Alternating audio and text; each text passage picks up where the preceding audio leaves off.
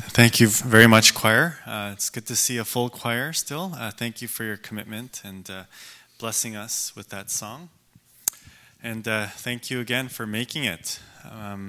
Today is the first day of December, and I think it's a good sign that winter is coming, right?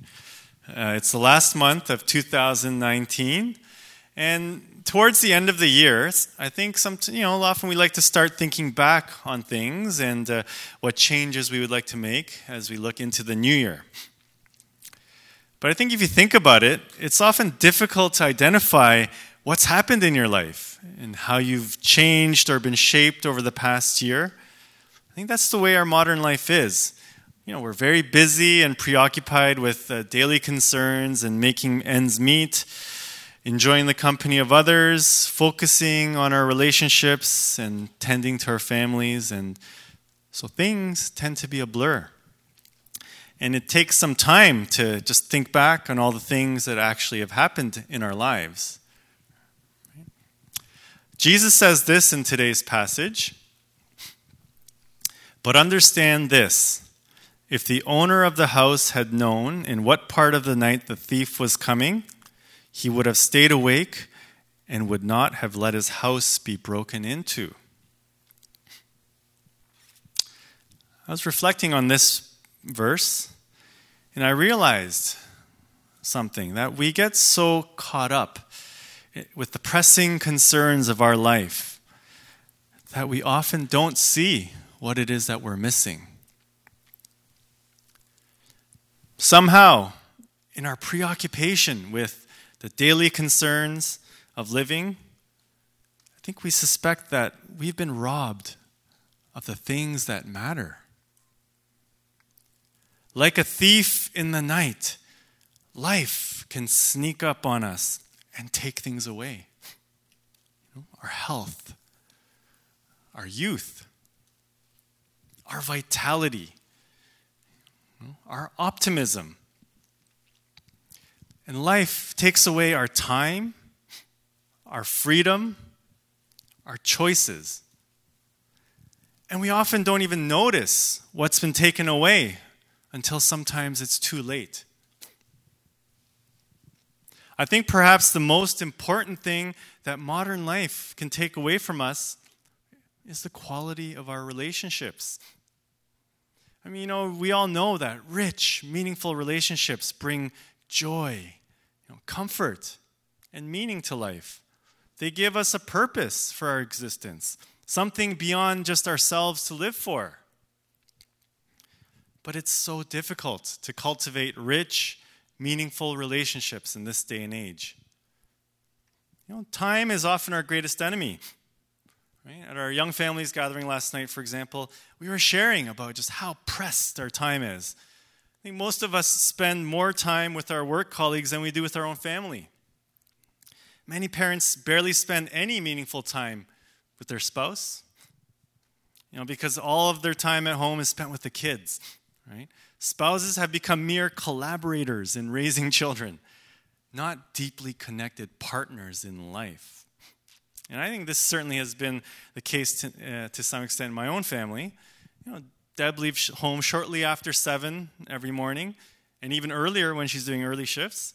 She doesn't get home till around 5, and then she's frantically rushing to make dinner while I'm fighting the kids to bathe them. And so then the hour or so we spend to eat is the only time, real time, that we have as a family on a weekday. And after that hour or so, we're fighting to get them ready and settle down into bed. And as for me, I do all the pickups and drop-offs, but that makes my days really short. It's hard to get a lot of work done. And so my only real time to do quality work is in the evenings. And in the evenings is when she'll do things like the grocery shopping and preparing lunch and dinner for the next day. It's until 10 p.m. or so sometimes, right? And so we're lucky if we can fit in a few moments of conversation and just kind of catching up on what's going on. This is the reality, right, of modern life. And our lives have become very functional. We do things not for its own sake, but as a function to achieve something else. So like my work or your work, sometimes not for its own sake, but to earn money for yourself, for your children, right? These high C kids, they study, and I know this, not because they enjoy it or love it, but so that they can get into a good school and eventually get a job and make money. We get along with others, not because we necessarily cherish those relationships, but so that we don't get a bad reputation or we don't get knocked down. Right? So the things we do merely serve functional needs many times. And I think we've learned to live with life as it is, but I think it's come at a cost. I believe that maybe the greatest thing we're robbed of in modern life is joy. Right? Joy that comes from deep, meaningful relationships. Joy that comes from believing that what I do is meaningful and valuable in and of itself. And joy that comes from knowing that my life matters and makes a difference. This is why Jesus warns us to keep awake. We must keep awake to prevent the important things in life from slipping away from us. You know, in your preoccupation with current things, are you being robbed of joy and vitality in your life? What else is it robbing you of? And what effect is your busy life having on the things that are really important? We must be on guard so that our joy, our relationships, and the important things in life are not robbed from us. But I know that very often the reality is that we have been asleep, haven't we? And our joy has been robbed. I mean, yeah, we have fun and enjoy little moments in life and try to capture that whenever we can. But I sense that a lack of lasting, everlasting joy. Because true joy gives us energy in life. But when there is no joy, we become tired. It becomes tiring to do anything.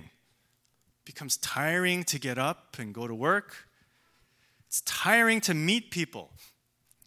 It's tiring to do anything outside of work and home when there's no joy. And so it becomes easier to do nothing but watch Netflix and chill, right? And just shut off our minds. I think a life without joy is like living in a dry desert with no water or life. It is just hot, dry, and tiring.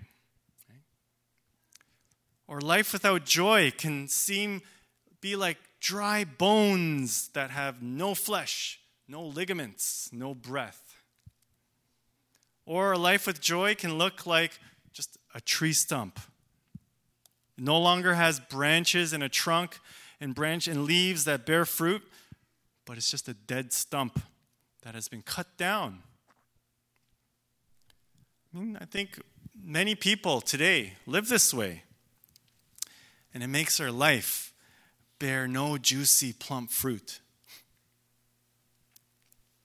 But I realize the amazing thing, though, is that it's in this empty void that God's promises come. The prophet Isaiah said this: a voice cries out, "In the wilderness, prepare the way of the Lord. Make straight in the desert a highway for our God." In the wilderness and in the desert, prepare the way of the Lord. Into this empty void comes a voice from God telling us to get ready for God to come. In this empty void where our life is arid and dry is where God promises to create new life. And this is the vision that God gave to the prophet Ezekiel.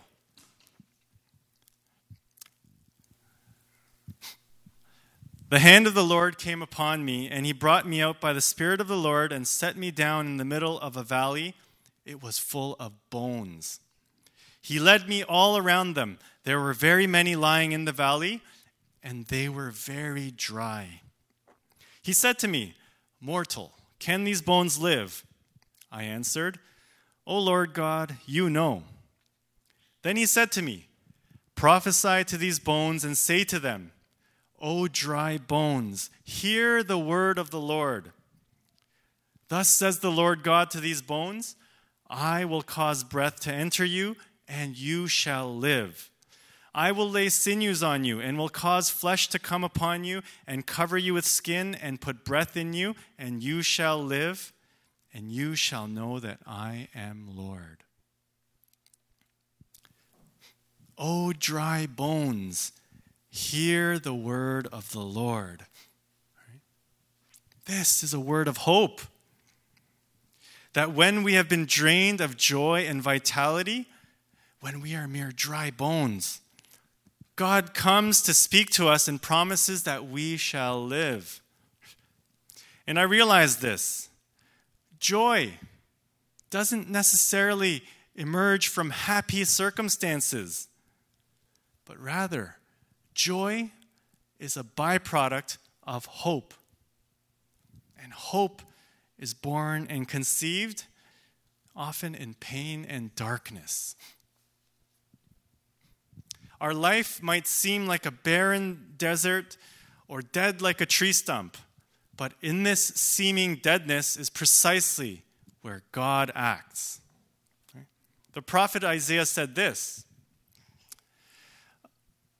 It's an image now. "A shoot will come up from the stump of Jesse.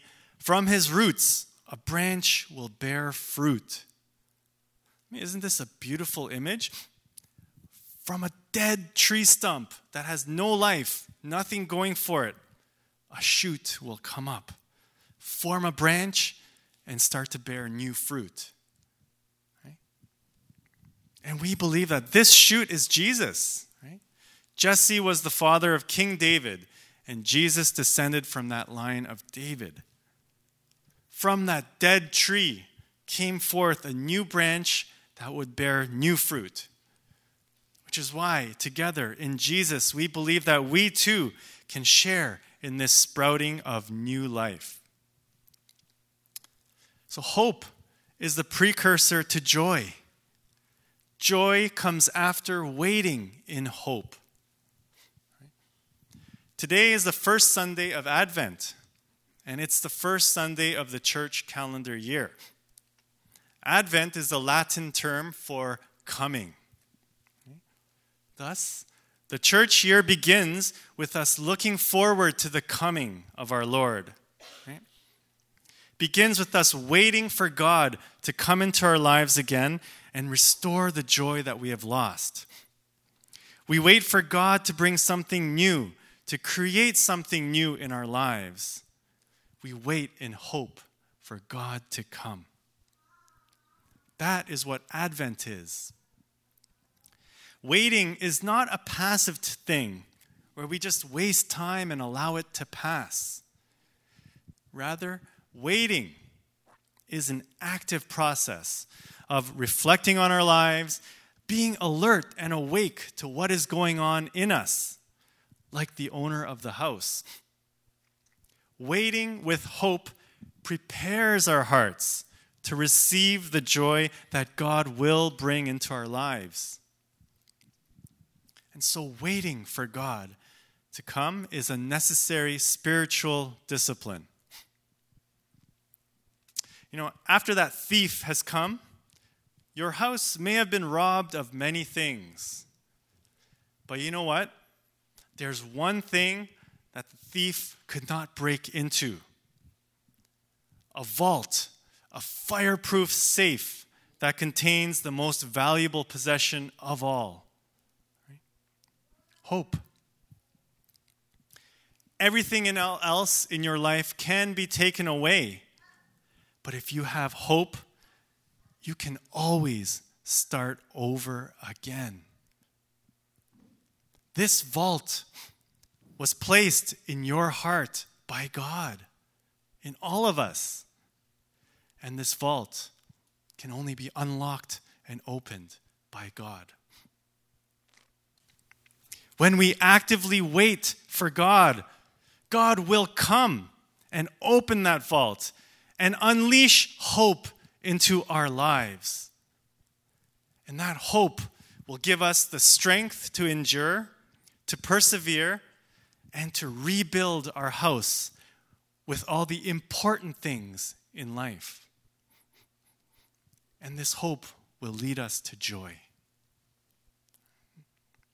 Though the sorrow may last through the night, his joy comes in the morning. That is our hope. So during this Advent season, be awake to your own heart. Take stock of what's in it and what has been taken away. And guard that vault of hope. Even if many other things in your life have been robbed, guard this vault with all of your being and pray for God to come and open it.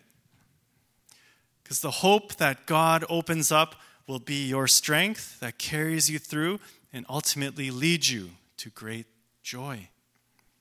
So let us be awake to this hope. Let us sing together.